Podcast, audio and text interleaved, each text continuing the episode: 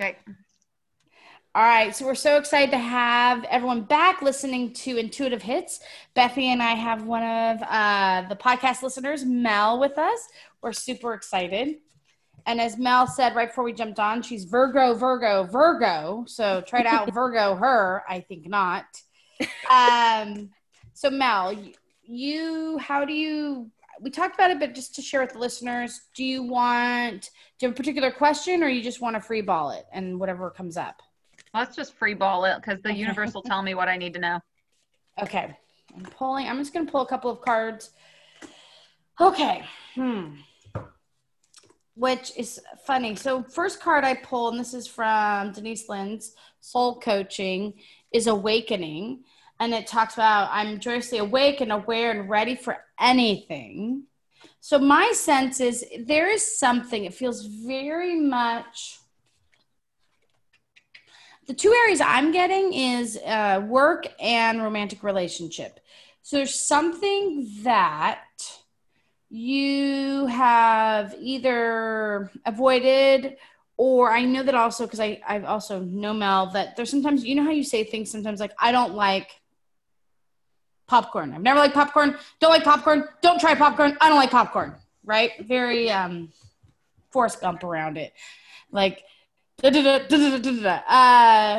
what I feel like there's something being asked of you to shift where you're like, oh, I wouldn't want to do that, or we don't do this, or I don't like this. And it's both in your romantic relationship with your husband and it is with work. Because the next one I got is leadership.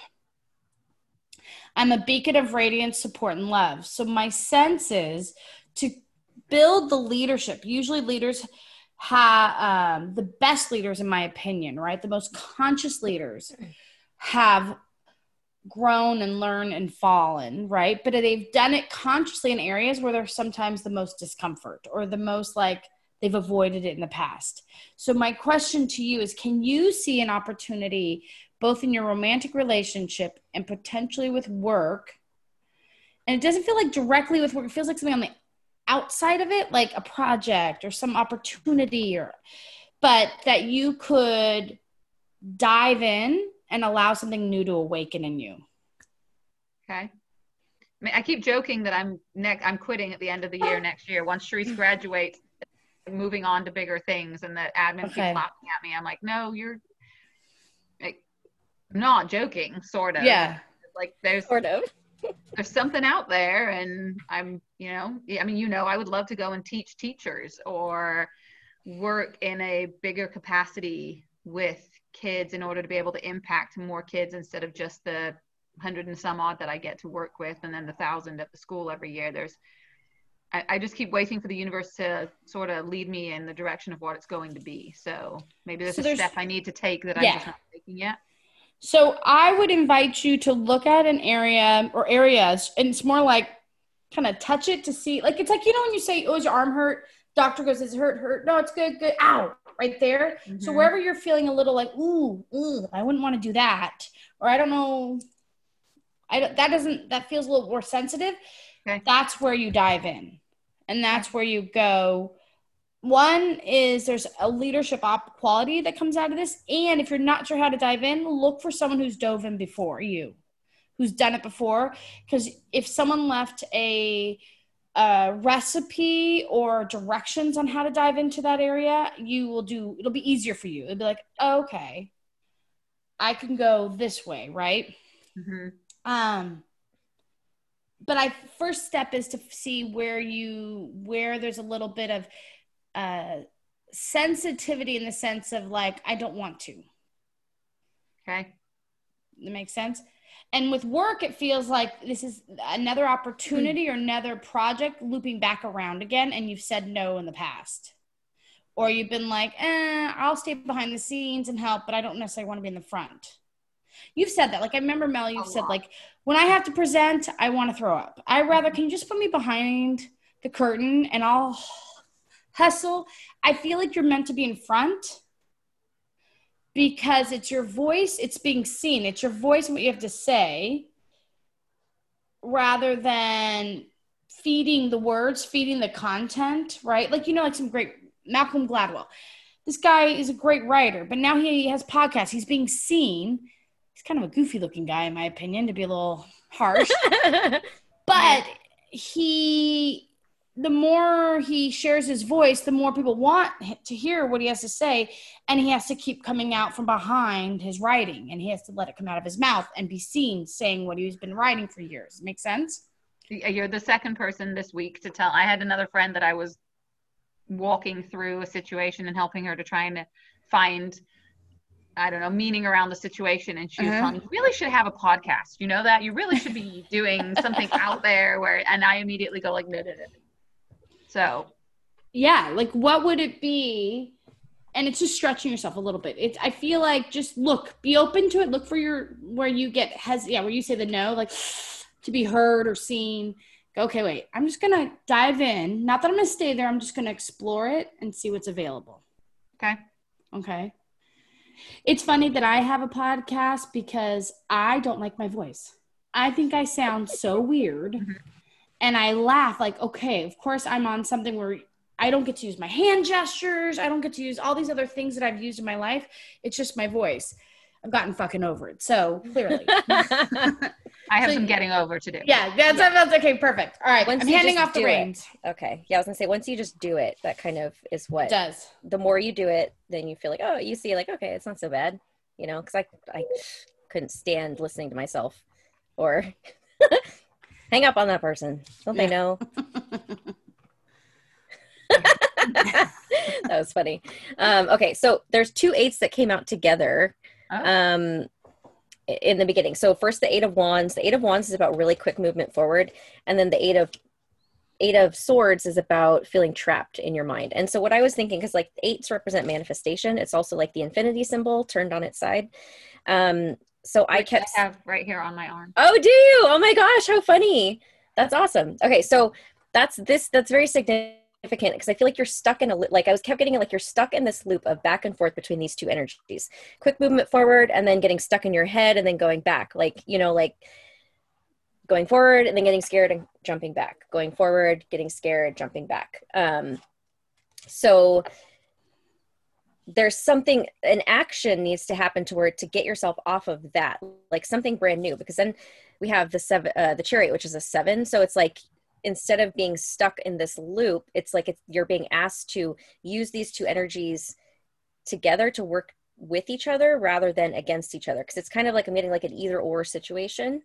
Um like you can't have both i don't know it's like you're either really inspired or you're really scared and it's like you don't know how to marry the two. It's like you can still be inspired and scared at the same time and still take action right? You don't have to take action from one or the other. It's like they both exist at the same time.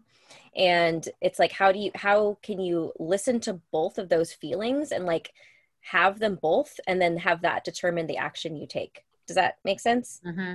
um, and then the chariot this card to me is always about it's about our spiritual path, moving forward on our spiritual path, but also um, uh, like learning how to make our shadow and our light sides work together in order to move forward. Because if they're not working together, one of them's to be going this way, one of them's to be going that way, and you're to be all over the place and you're not to get anywhere. You're just to crash and burn. So it's about bringing the two aspects of yourself uh, to be in harmony and to work together and that determines how to make your decisions it's not going to be coming from a place of either i really like this or i don't like this. It's like you're going to like some aspects of it but you're probably not going to like some aspects of it too you know? It, it, so they're going to both live in the same area. So it's not like you're not going to like all of what you choose to do and you're not going to dis uh, yeah so i think it's maybe it's just an unrealistic expectation there. I looked up number eight numerology. Because mm-hmm. Like that it's on your freaking arm. I wrote it down to do the same thing. If you hadn't have done that, I wrote. and at first is one is balance, finding the balance of both all things. Like exactly when you started saying about the two sphinxes with the boobies, because I got the same card. They have boobies. They do. Um but it also says that this number reflects someone who usually indicates that they're very assertive, determined, and responsible. And the key is to use that to drive that through like business skills um, but always looking for the balance right? Like a super driven person sometimes loses other elements. Mm-hmm. so i think what your i kept hearing like that related to what bethany's saying is there's this duality that you to marry be they the opportunity is to be at peace with both of them the discomfort and whatever's available but still move forward because you do a Mhm. lot by comfort like if i'm gonna be uncomfortable i'm gonna choose it but i don't want to be uncomfortable if i don't choose it and i avoid it Mhm. does that make sense yeah, I muscle my way through everything. There's no Yeah. finesse, there's no skill, there's no anything. I can just like muscle my way through it, and I'm having to learn that to take a step back from strength and focus on the skill and the softness around it, Mhm. which you know, Erin, we've been working on for years, and we still have a long Mhm. way to go. Um, and also that connecting with my femininity. Like Mhm. everything I do is very masculine, very aggressive, and I need to reconnect with the girl. Mhm. Yeah, and that both are a part of you. It's not about one being in charge or over the other or whatever. It's about both of them working together within you. Yeah. Yeah, and both having a voice. yeah Yeah, one, right now one of them's very definitely drowned out, or I'm Yeah. afraid to let her out. I think Yeah. is more like I think I'm afraid to let her out. hmm and when you let her out it i can see it based on what i was reading is in if she got to be so i think of when you've spoken for events right your strength your like powerhouse or masculine but if you were to come and present from the little girl from the feminine that sounds so scary but at the same time we all know some of the best times we've ever heard someone is when they spoke from the vulnerable. Mhm. that those like none of us can shake those. That's why things go viral so often. It's like oh fuck they came from such a sweet sensitive soft soft spot inside themselves. And i think that's what's being asked of you but but in some of the areas especially the areas that you say i got it handled because that's the masculine the masculine saying i got it handled the feminine's going let me out i have something to say i might pee while i say it but I have something to say. Yeah, no, I get it. I get it. Mm. It makes total sense. Do you have any questions? N- No, now it's just figuring out like how. It's, it's like great that I know Virgo. what needs to be done. Yes, the Virgo's like, okay, how do we Okay, do how do I do it then? like tell me how because i will do it if you tell me how to do it i just need to know how and i think that's the lesson is that i don't need to know until i need to know Yeah. Well, I think it is, and that's the, also I think your masculine wanting to take immediate action, and your feminine is the one who's going to be receptive and open and get the messages and the guidance, and then tell your masculine where to go.